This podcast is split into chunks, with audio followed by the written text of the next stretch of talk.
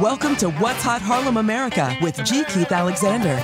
The crossroads where culture, lifestyle, and community meet, all hosted by the legendary New York radio TV personality and proud Harlem American, G. Keith Alexander. Welcome to What's Hot Harlem America with G. Keith Alexander. Wherever you are, I appreciate you for joining our neighborhood as we hang out together in Harlem America. Now, today in the What's Hot Spotlight is Neil deGrasse Tyson. And Mr. Tyson is the fifth head of the world renowned Hayden Planetarium in New York City and the first occupant of his Frederick P. Rose directorship. He's also a research associate of the Department of Astrophysics at the American Museum of Natural History. He's a recipient of 21 honorary doctorates and the NASA Distinguished Public Service Medal, the highest award given by NASA to a non government citizen. And believe it or not, People magazine once voted him the sexiest astrophysicist alive. So it is my distinct honor and pleasure to say that Neil deGrasse Tyson is what's hot well, thank you for that warm and overlong introduction. But I, I, need to comment on a couple of things there. So first, sure. that People Magazine distinction. Mm-hmm. Okay, first of all, that was forty pounds ago. first of all, back in two thousand, and I don't know how competitive that category was. Just in all fairness, that other categories like sexiest action star or sexiest news anchor, all right, sexiest model that sexiest astrophysicist. I don't know who I beat out for that. Yeah, well, you know, I, I, was wondering about that when I read that. I said, well, who are uh, who are the people in competition? you know, and another thing, however impressive that 21 honorary doctorates sounds, mm-hmm. you should think of the other side of that is it means I sat through 21 graduations. so, so I, I, like a little sympathy on this one, please. Oh, okay, all right. Hey, in, in doing so, though, did you give the same same speech? Oh no, no. It, the speeches are in the moment. They're they're of a time and of a place and who the audience is and what what the primary majors are in in that school. Is it an engineering school, an art school? Oh no, there's not. I don't give the same speech. Well, who you think I am? if, if it's the same speech, I just hand the speech, let somebody else read it, and I stay home and watch a movie. I wouldn't have to show up. No, no. If, if I give a public comment or speech, mm-hmm. um, it's it's in the moment. Otherwise, like I said, why bother? Well, see, I I I wouldn't know because uh, I've never been asked to uh, you know to to give a speech uh, in order to get a a, a doctorate. So well, you I'm, give a speech every every time you're on the radio. You're giving a speech, so you don't need to stand in front of a few thousand people when you can do that all the time. Well, I guess you, yes, I, I guess you're correct on that. Uh, so you know, it's such an honor to have you here because you're you're one of the the most brilliant people that that that we see on television that represents us. I mean, you you represent us, and and so therefore the world has got to know that that there's some brilliant black people out here because of you. well, I mean, you could invite me 10 years ago or 20 years ago, and, and now you wait till now to invite me. I mean, it's like I was around, okay. but well, better late than never. Fine. Okay. That's right. I'm so glad that you you had the time to come to Harlem, America. We really appreciate that. Uh-huh. Uh, so you know, I, would like to uh, I'd like for us to take the Wayback Machine uh, and go back and and and you tell us what it was like growing up as little Neil deGrasse Tyson. Sure. Well, let me go a little even further back than that and say my parents uh, were born in Harlem, oh, up really? in I guess today is we call Spanish Harlem, but mm-hmm. um, north of the park of mm-hmm. Central Park, and so the root the tap roots are deep, and they both uh, ended up professionally doing things in the service of people and of society. Uh, my father um, studied sociology, and then he worked under Mayor Lindsay during the civil oh, rights really? movement, and uh, as a commissioner in in, in uh, of the Career and Manpower Development Agency. So here's a little known fact.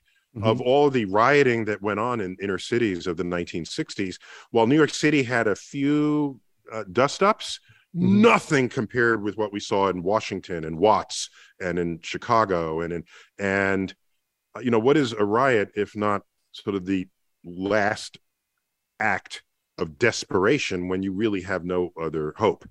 And so my father was involved in programs and other actions that the city took to ensure that the next generation had some hope for jobs to to to become participants in the American dream. And that was a diffusing force mm-hmm. in the unrest that would occur in New York relative to other places.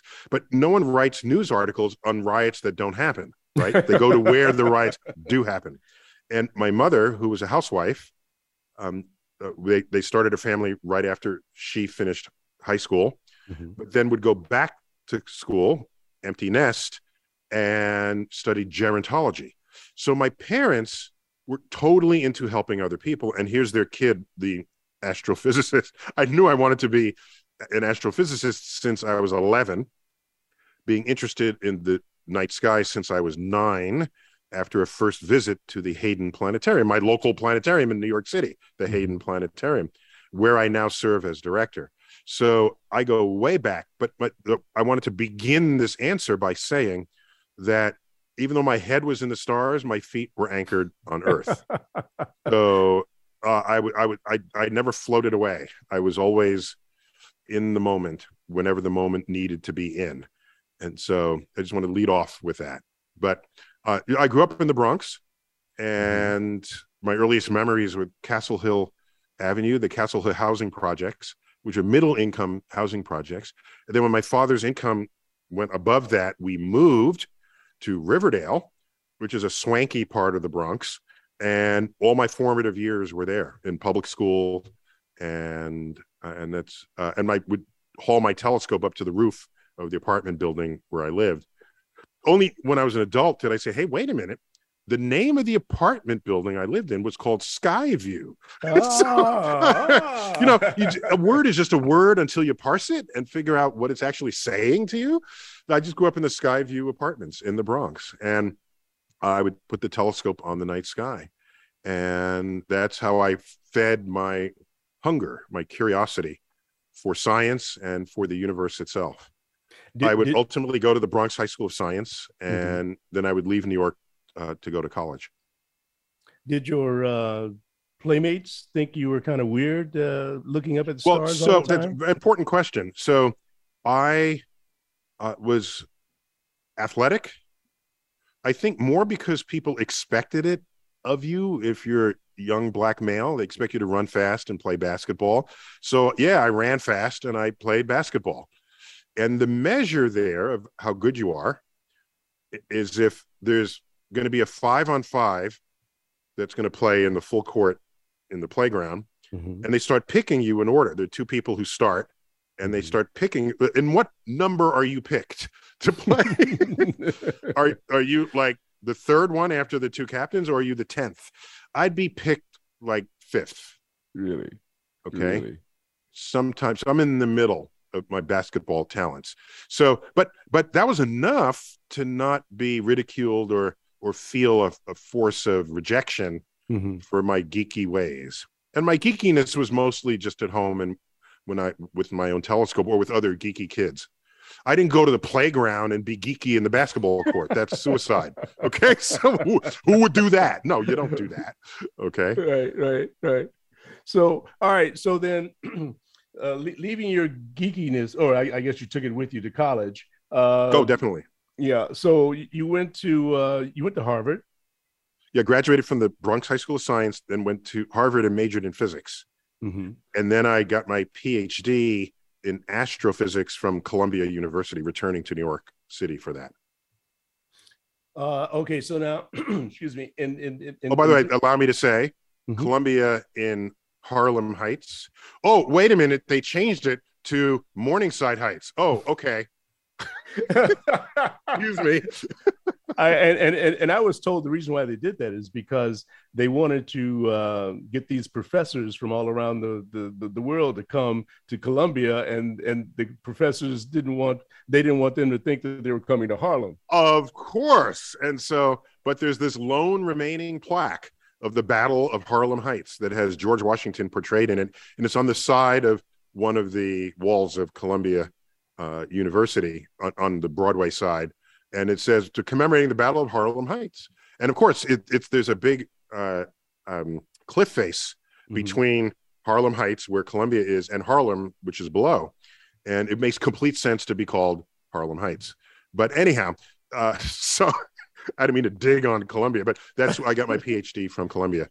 Before I, I afterwards, I went to Princeton to postdoc, and then I became full time at the American Museum of Nat- Natural History when we were going to rebuild the Hayden Planetarium into what is today the Rose Center for Earth and Space, containing the Hayden Planetarium. I see.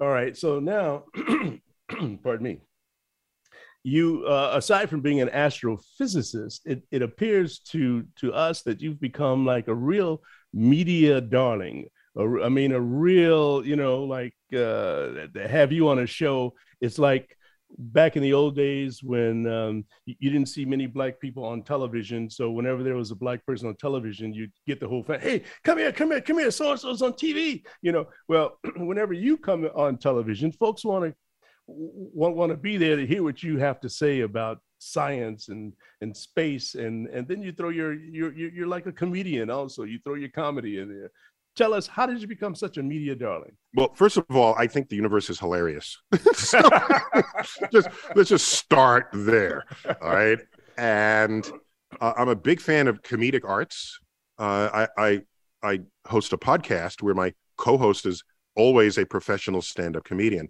So I value what perspectives comedians bring to the world. They make you think. Good ones make you think or rethink what you always just accepted as true or as a, a, a proper social moray, and they'll they'll stir the pot a little bit. And if they're good comedians, they'll do it for the better, and society benefits from this. So, but uh, my visibility comes not from any real desire to be visible. I just as soon go back to the lab or or or go out the back door when nobody's looking, find me in the Bahamas on the beach with a pina colada. Okay. so the what's behind a big part of this is I would say I didn't take a poll, but I would say maybe one out of six of my colleagues are on the spectrum.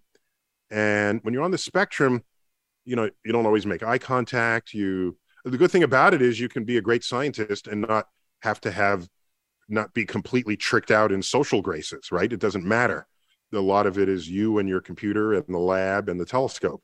So um, if the evening news needs a comment on a hubble photo or now a james webb space telescope photo or pluto gets demoted or a black hole is discovered or or there's a solar eclipse we could put others of my colleagues in front of the camera but if uh, as best as I know, I'm not on the spectrum, so I can look at the camera and smile and raise my eyebrows and emote. so, so I ended up getting called upon more frequently than my colleagues by the press when they wanted a return visit to talk about one thing or another. Then I realized if I'm getting called upon multiple times, let me see if I can perfect that. Mm-hmm. So I'd look at the old footage and I'd say, oh, I could have said that better. Or there's another way I could have uh, valued this information relative to that. And another way to accomplish this is in the day, you know, before I was heavily recognized, I'd be on an airplane. Oh, what do you do? And what do you do? They find out I'm an astrophysicist. Out come the 20 questions. All right. Are there aliens? Will we, is there black hole will eat us? Is there God? Right. And as I'm giving my explanations, I'm monitoring. Uh, are they raising their eyebrows? Are they looking attentive?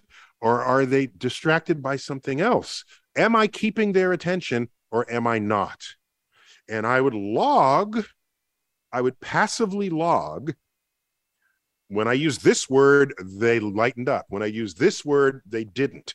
When I utter this phrase, they faced me. When I utter this other phrase, they glanced away and so i have a i have a repository of words and phrases and ideas and facts that i know in advance stand a better chance of exciting you when i tell you about this content and the twitterverse gives me instant knowledge of this when because I, I was going back before social media in those examples, but now in the Twitters, I'll post something that I think is funny.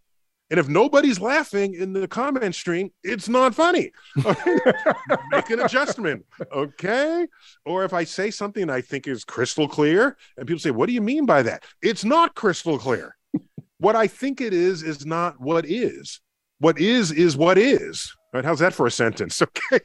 Cheese and crackers. You, you okay. See, you see, ladies and gentlemen, I, am talking about brilliance. You, you see, uh, who would have thought of this? But uh, uh, Neil. So no, uh, I'm just saying. So I, I, I, I compile all of this and I invoke it every time.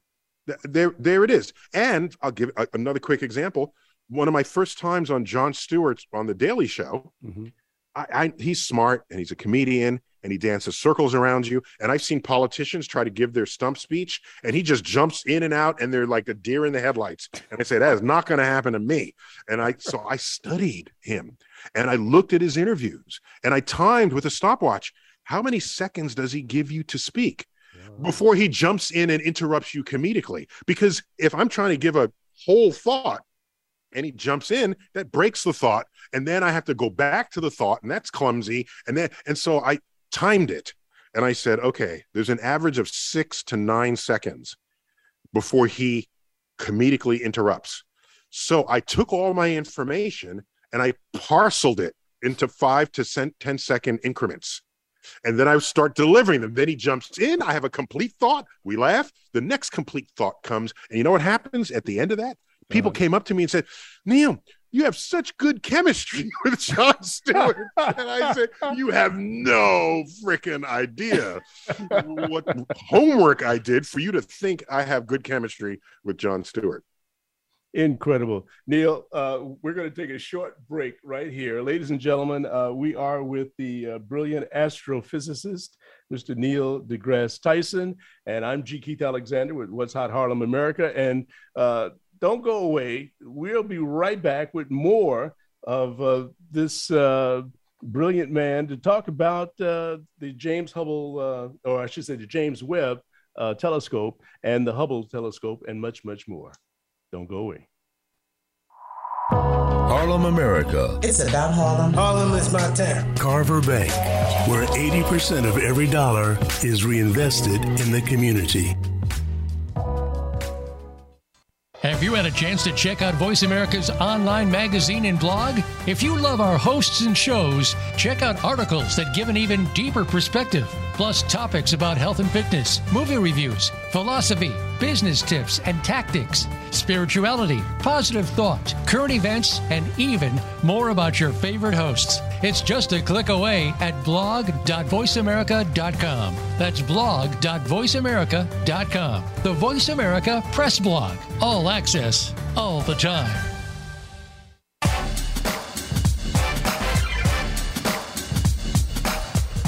You're listening to What's Hot Harlem America with G. Keith Alexander. To reach our show live today, call in to 1 866 472 5788. That's 1 866 472 5788. Also, you can send an email to gkeithalexander at harlemamerica.com. Now, back to the show. Yes, thank you so very, very much there, Carver. Uh, we're with uh, Mr. Neil deGrasse Tyson. And uh, Neil, you were telling us uh, well, you're telling us so much. Uh, but what I want to ask you about, though, the James Webb Telescope revealed all of these wonderful heavenly, if you may, if I may call them that, visions. Uh, uh, what were your thoughts when when you saw them for the first time? It exceeded my expectations. I think you, you want to go in a little bit tempered so that you know you don't want to get let down. And there it was performing exactly as it according to its design specs and uh, far exceeding our expectations.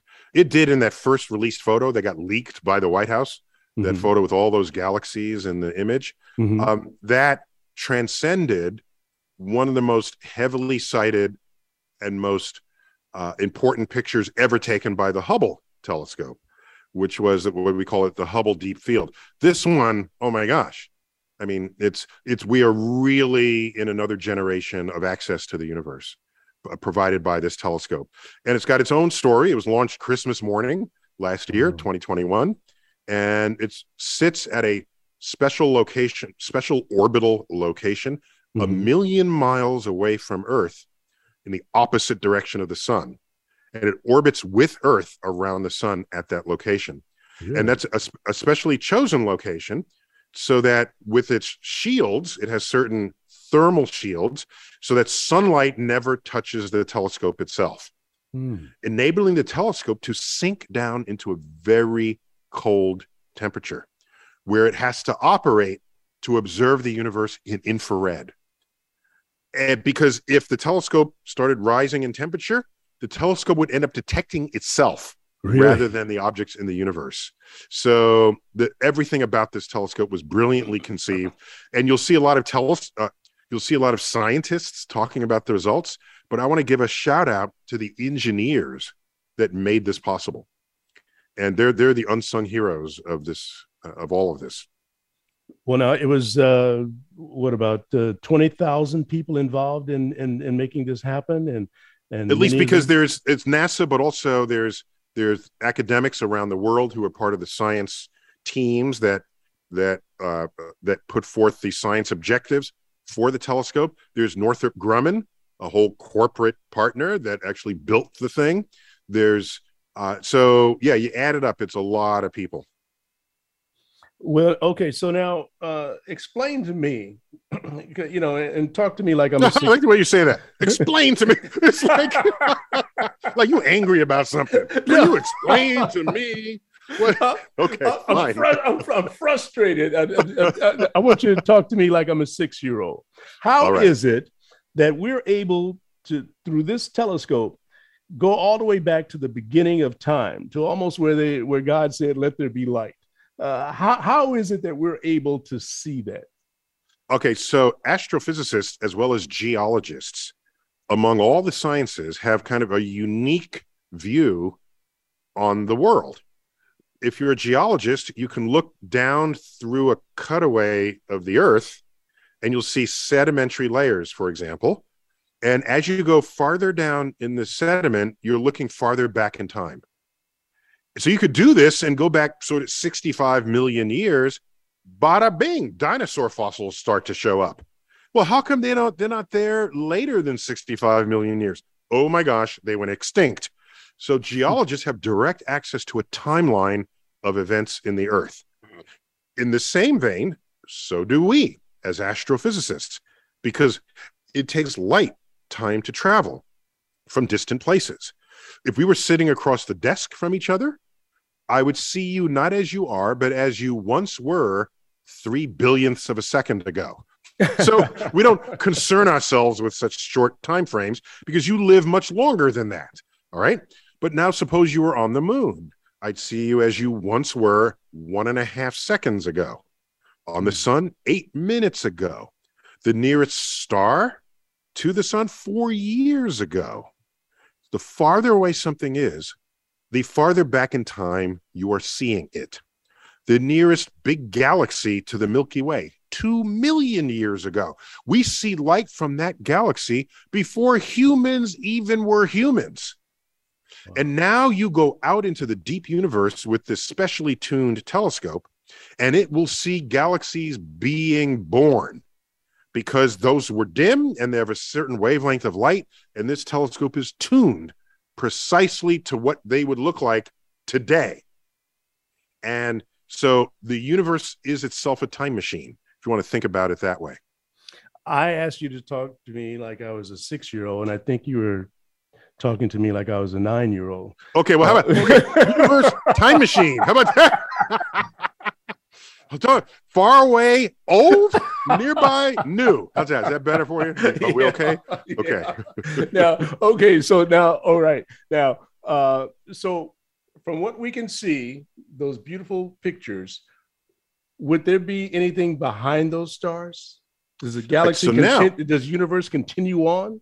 All right. So if you look out to the depth of the universe, the one that had the galaxies in it, uh, we're seeing the point before which nothing was formed.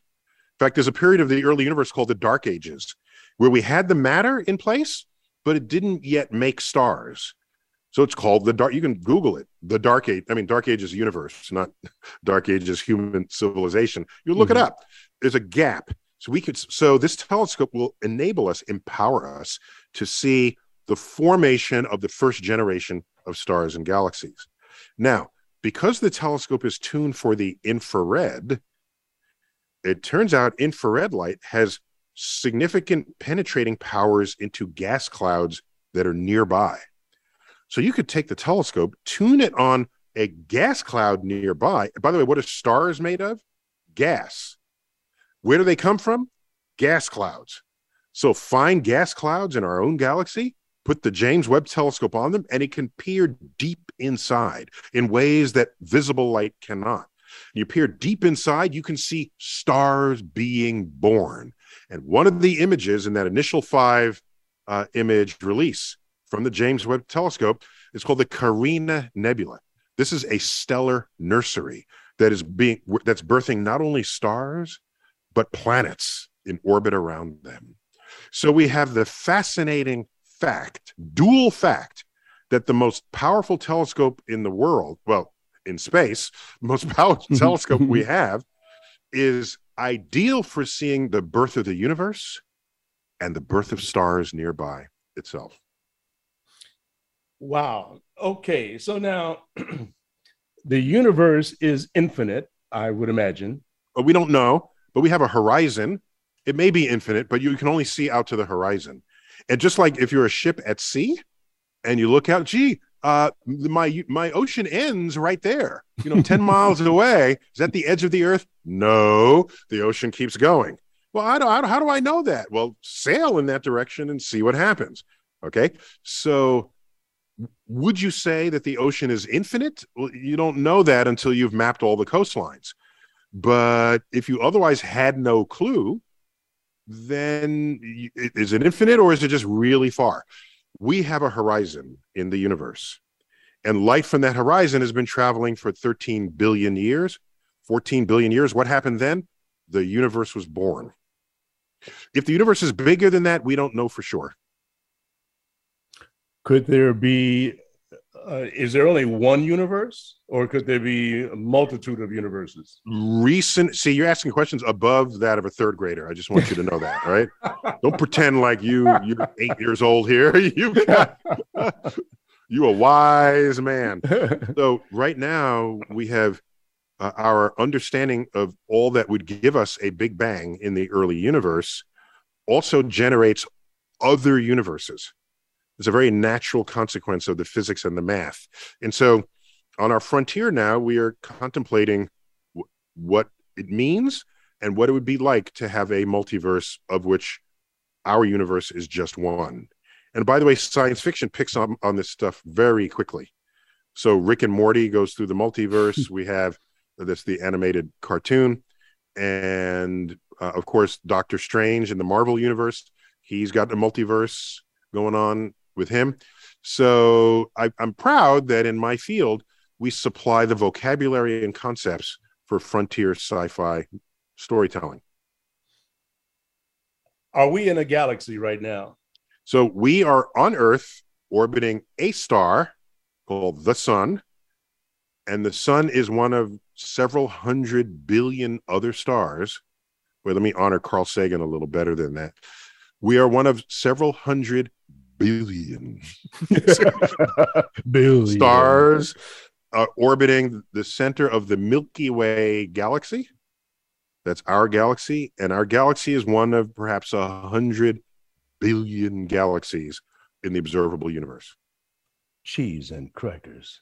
Right. So if you're giving your address to the post office, you would say whoever still does that, you would give your name, your street, your city, your state, and your country right? And each of those is a bigger scale. You could continue that. And you say, oh, I'm Fred Smith on 125th Street uh, in New York, and here's my zip code, and I'm in the USA, in the Northern Hemisphere of Earth, of the solar system, of the Sagittarius arm of the Milky Way galaxy, of the uh, the Milky Way, of the uh, Virgo supercluster, and last line there would be universe. That's if your mail is coming from some central point in the universe. They got to know how to find you. I got you. Well, uh, one day that might be, uh, you know, the, what we'll have to uh, do send mail to Mars or send mail to wherever. But uh, right right now, there, there are five galaxies that are interacting with, with each other, and they're called the the uh, what the Stepan Quintet or Stephan Quintet. Oh, it's one of the images from the James Webb Telescope that was released. Correct. By the way, galaxies that are near each other in space will feel each other's gravity and collide. This happens all the time. We have many examples of it of all stages of collision, Stephan's quintet. It's five galaxies, four of which are in the act of colliding. And when two galaxies collide, it's a train wreck. Stars are cast hither and yon. They become severely distorted. And by the way, we are on a collision course with the Andromeda galaxy. Really? And we're going to collide in five or six billion years. That's going to be a train wreck too. So the Stephan's quintet is nice. They're tightly uh, connected so that you can get it in an easy frame from the telescope. And and uh, exoplanets, what are they? Oh well, so we have planets orbiting our sun, but suppose you discover a planet orbiting another sun, another star. Those are exoplanets. And right now, the catalog of exoplanets, uh, the first one was discovered like 1995, so 27 years ago. Right now, we're up in we're passing 5,000 in the catalog of exoplanets, some of which are Earth-like. I was just getting ready to ask you: Is it possible that uh, it could have, you know, water on them? And uh... yeah, and some are Earth-like, orbiting what we call the Goldilocks zone, which is the region not too close to the sun, where you might evaporate the water, not too far away, it might freeze because on Earth life thrives in liquid water. So, using our own life bias, which is understandable, I guess, but at least we're self aware of it. You're going to look for an Earth like planet around a sun like star orbiting at the Goldilocks zone distance. And if you're going to pick the first planet you're going to look for for life, it would be that. I've often heard you, or I believe I've heard you say that uh, we're all stardust or something like that. What is stardust? Are are are we a part of the universe to that magnitude. You sound upset that you're being analogized to dust. okay, so let me well, well uh, let me I, I elevate the concept. Okay? okay, all right. There's dust that collected under your bed and that you don't sweep out often enough. That is not what I'm talking about. Okay, so so in the universe, there's there's gas and dust clouds from which stars are born, and the dust is larger molecules that are so large that they can actually stick to other molecules and and uh, and block light that might otherwise pass unimpeded through the gas cloud. And so dust is very common in the universe and is manufactured in stars. The base ingredients of dust are manufactured there. We look at the ingredients in life on Earth with the same ingredients the same ingredients that are manufactured in stars. And when you do the math and you do the astrophysics, you learn that we owe our origins to stars that have manufactured those elements and exploded, and it scattered that enrichment into the galaxy, out of which the next generations of stars and planets were formed. So you could stand out under the under the night sky and look up and say, "We're here, and the universe is there, and I feel small." Or you could say, I'm here, the universe is there, but in fact, though I'm alive in the universe, the universe is alive within me. I'm not just figuratively made of the stars, I am literally stardust. And that offers a sense of participation in a great unfolding of cosmic events that should embolden your ego rather than destroy it. and by the way, we yes. like to think of our ego as if you're special. Uh, we've somehow, I don't know how who began this, that you're special if you're different from everybody else. But maybe we're special because we're the same as everyone else. We're made of the same molecules, the same atoms. We have this, the DNA is damn near identical Okay. We are a species among other species of life on Earth. We are biologically connected to all life on Earth. We're chemically connected to Earth itself, and we're atomically connected to the universe. This is a gift to civilization from modern astrophysics that borders on the spiritual for how it has the power to move you just sitting out under the night sky and reflecting upon it.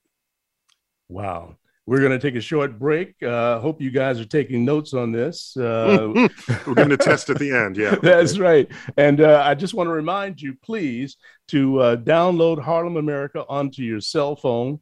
Uh, and you can also uh, download Harlem America on your smart TV. So if you've got Roku or Amazon or Android or Apple TV, go for the app and I, I put my app right next to Netflix. So uh, uh, we'll be back with Mr. Neil deGrasse Tyson in just a few short shakes.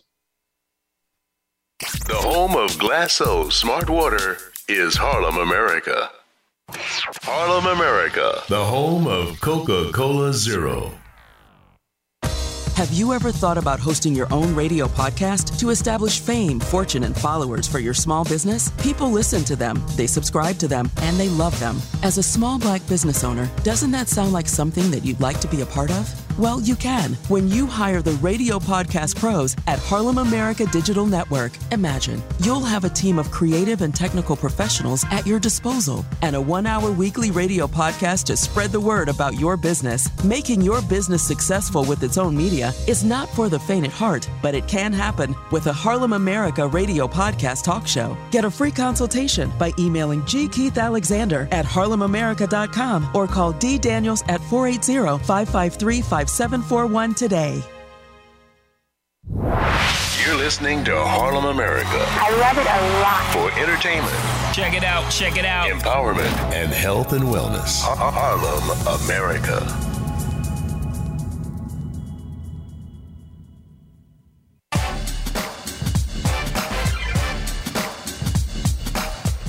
You're listening to What's Hot Harlem America with G. Keith Alexander. To reach our show live today, call in to 1 866 472 5788. That's 1 866 472 5788. Also, you can send an email to G. Keith Alexander at harlemamerica.com. Now, back to the show. Thank you so very much. Uh, before we uh, ask Neil about uh, his podcast called Star Talk, uh, and we talk about his 15 books that he's authored. I want to ask you one one question: Are there species of people out there pointing a telescope at us? I'm not authorized to answer that further. That no, just that's classified. uh, there could be. Uh, and and by the way, you say species of people. They could be some life form vastly more intelligent than we are that do not find us as interesting as we do. okay, so so yeah, uh, there's nothing stopping that for sure. All right, so but I keep us- in mind the farther away they are, they would not see us as we are right now. They would see us as we once were, depending on how far away they are. So if there's a galaxy 65 million light years away, which there is, and they develop a superpower telescope to look at what's happening on Earth in our galaxy, they will see Earth as it was 65 million years ago because that light is only just now reaching them. Wow. They won't see humans, they'll see some early mammal ancestor of ours, some tree shrew looking rodent uh, running underfoot, and they're going to see the dinosaurs go extinct. Really? Yeah. Incredible. Wow. All right. Well, let's talk about your podcast because when podcasts were first coming into existence, uh, years and years and years ago, you were one of the first to uh, jump on this uh, podcast trend with a show called what? Star Talk. Okay. Yeah, uh, we got a grant from the National Science Foundation because we I realized that there are people who already know they like science and so they tune into science programming. But how about the people that don't know they like science? Or don't know yet that they like science, or better yet, the people who are sure they don't like science. How am I going to bring science to them? And so I, I teamed up with some uh, people who have uh, deep have deep thoughts in this regard, and we ended up writing a grant, a proposal to the National Science Foundation to create a show that would actually feature celebrities, just people you've heard of or people who did something that you've heard of, and then we find the way the science connects to what they to their livelihood, and then bring in a comedian to just bring some a force of levity to the conversation, and you'd end up coming for the celebrity, but you'd end up staying for the science. and this, I hate to call it a recipe because it almost cheapens it, but this combination of science, humor, and pop culture is the are the three DNA strands that make Star Talk. And it's been going for 13 years. Originally on terrestrial radio, then then then satellite radio, and then primarily today as a podcast. And We've even had a spin-off called Star Talk Sports Edition because there's no shortage of science touching sports today. Not only the physics of the sport itself, but mm-hmm. decisions that coaches make. They are data mining geniuses today for how they're going to play their athletes, how they're going to play against their opponents, uh, what methods, tools, and tactics they're going to use. All sports, football, golf, baseball, basketball. We'll occasionally get an NBA star or NFL star to come in. We we even address the the concussion issues that are affecting uh, football players in their later years, and we bring in a health expert on that who specializes in in in, in the um, neurophysiology of the human brain. So I'd like to think we're making an, an important contribution to the public uh, appreciation for science in all the ways it manifests in civilization. And your current co-host, uh, comedian? Uh... Oh, my co- host comedian is Chuck Nice, hilarious guy. Plus, he's smart. I think all comedians are smart, but he's smart in a sciency way, so that when he says something humorous, it advances the flow of the show's content. And so, so yeah, this is how this is how how we roll. So, and I'm I'm proud of what we've created, and we've got a lot of good people, who, you know, producers and and uh, people on our social media frontier. Uh, Star Talk has a has a TikTok presence. Okay, so here I am TikToking with people one third my age, getting the science message out there. So, because in modern times, the unlike think when you and I were growing up, there was like three media outlets, right? Right, and that was it. Now there's 50. So you have to pick and choose, you including Harlem America Digital Network. Okay, there you go. I like the plug for it. so that's all. And by the way, the and Star Talk has we're working on our third book for Star Talk. First one is Star Talk the book, uh, published mm-hmm. by National Geographic uh, Books, which is highly illustrated. And what else would you expect? Right. National Geographic having touched it and another one called Cosmic Quandaries. And a third one won't be out for another year called uh, Cosmic Conundrums. And they're all based on hmm. themes and topics that have been explored in the show. Well, you you've got uh, probably about 15 books that you've authored uh, to date, and uh, you've got another one coming out called Starry Messenger: Cosmic Perspective on Civilization. Uh, tell us a little bit about that that's coming out in like minutes. I mean, it's coming well in September, September 2022. Thanks for asking.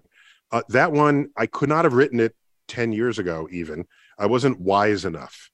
This this book is the summation of all of the wisdom I have gleaned in my life upon observing through the lens of a cosmic perspective and science literacy, which is built into that, all of the places and ways people are arguing with each other, digging the heels in over their strongly held opinions. Examples, please. Claire, example. Uh, give us some examples. Oh, oh, oh, an example. Okay, I got one for you.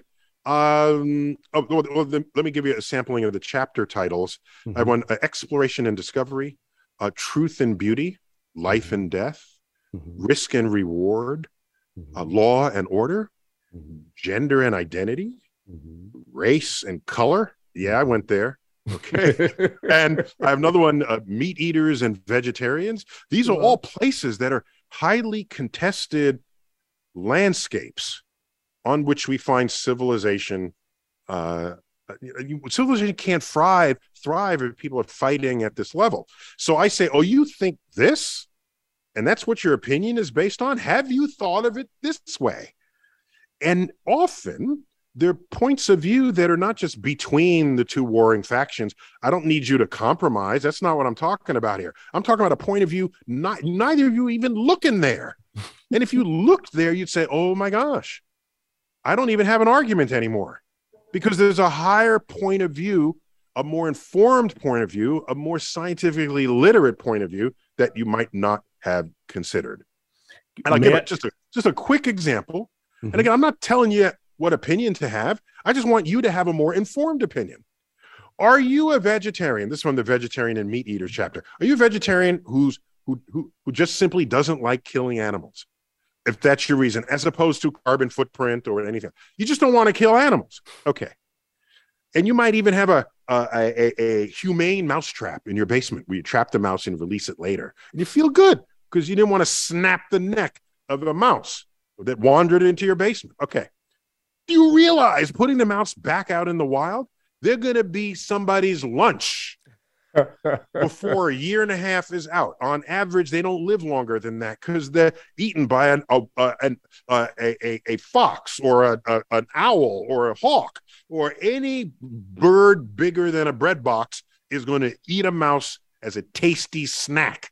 You have doomed your mouse to death by doing that. Whereas if you kept it in your basement, it would live for years in the warmth of your basement.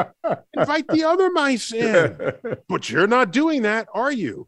Because really, you're not all in on the I don't want to kill animals thing. Oh, and by the way, what's your house made of? It's made out of wood. Okay. The floorboards, the two by four, the planks, the the the, the siding. That's wood from 50 trees, each weighing 20 tons. trees that were home to birds and, and, and woodland creatures and insects. You cut them all down to make your house. You know, probably you didn't make your house, but you gladly bought the house made of wood to do so. And the tree gives 15 times the mass of the mouse in breathable oxygen every single day. Who do you think nature cares more about? The tree or your chubby one ounce one ounce mouse. And when and, well, the tree doesn't have a beating heart. Maybe the tree doesn't need a heart. Have you thought about that? The giant sequoias in the Pacific Northwest live a thousand years. Wow. A thousand years. Who does nature care more about? And when you cut a tree, does it not bleed? When you cloak a tree, does it not suffocate? When you cut a tree from its roots, do the leaves not go limp? Oh, but save the mouse. Okay. Fine. so, oh, keep saving. I don't want to. I'm just go ahead. If you feel good about yourself, do it. But in a cosmic perspective, there's more going on than you just saving your one ounce mouse. The entire book is filled with examples such as this. May I be? And that was bold? just one chapter may I be bold enough to ask you about the race and color chapter? Oh, you want to go there? Okay. Just you got Harlem in your in your show's name, you're gonna go there. Okay. All right, let's do it. Oh, you, you have a specific question, or we want well, another well, example? No, I, I'd like for another example. Oh, okay, okay, okay. How about um, the destruction of statues? Not the destruction, but the removal of statues that were already kind of in progress, but hit a fever pace after the George Floyd murder. Mm-hmm. Statues that represent, especially in the South, mm-hmm. Civil War uh, generals and other uh, um, Civil War combatants of high rank. They'd be on a horse in a square, in uniform, wielding a sword. Okay. People saying, don't take them down. They're history. They represent history. And so I would say a couple of things. Um, no, we should never forget history, of course. History matters. But um, is this statue so that we remember history, or is it to celebrate this person in the middle of this square? Right? Is is this a history exhibit or is it a hero exhibit? It's a hero exhibit. And who is this person? Oh, this person fought against the United States in defense of the South during the Civil War well, they're defending the South, you know, the bucolic, uh, you know, South. Well, what was going on in the South? Oh, oh, oh, one third of the human beings living in the South were African enslaved people. So everything you want to defend about the South, the South, was enabled by one third of your population being treated as though they're not human as slave labor. That's what you're defending. Okay. And that's the hero that you want here. I have no lost emotions for the removal of those statues. Put the history in a book so we have the full context. Okay. Do you want to surround that exhibit with a million slaves? And uh, let's do that. then it's a history show. Okay. but no one's going to do that, of course. Now, here's an interesting case. Mm-hmm. I know mm-hmm. we're running short on time here. Yeah, we got here's about a minute.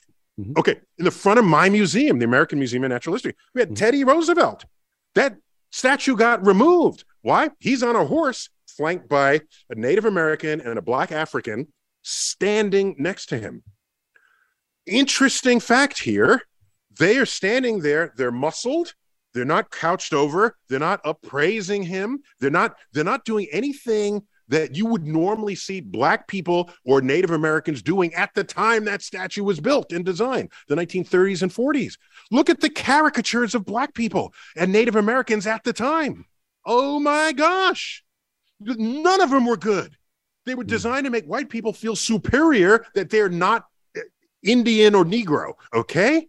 And so here was a statue ennobling these two characters. By the way, they're each carrying rifles right? That no one wrote about that.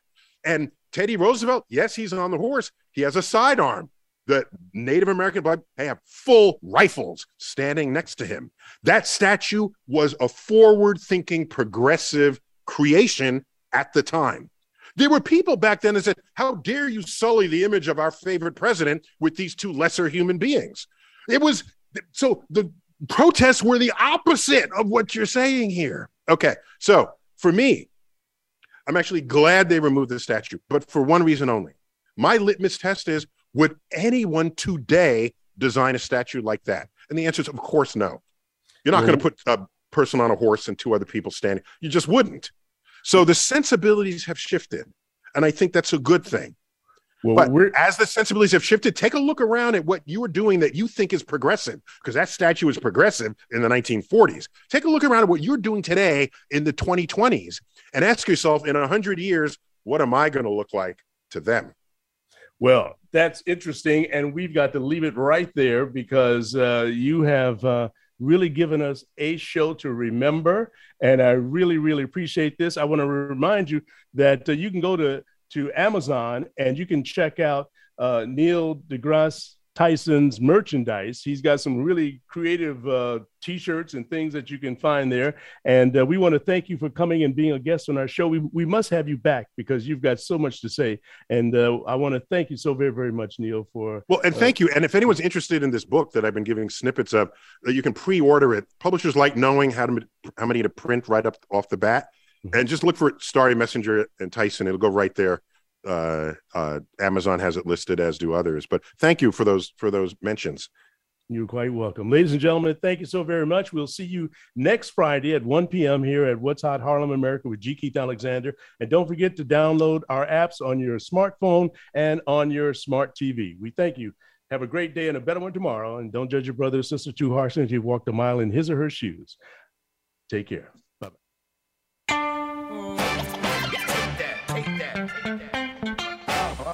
Thanks for listening to What's Hot Harlem America with G. Keith Alexander. We'll be back next Friday at 10 a.m. Pacific Time, that's 1 p.m. in New York, on the Voice America Variety Channel and the Harlem America Digital Network. Thank you for listening.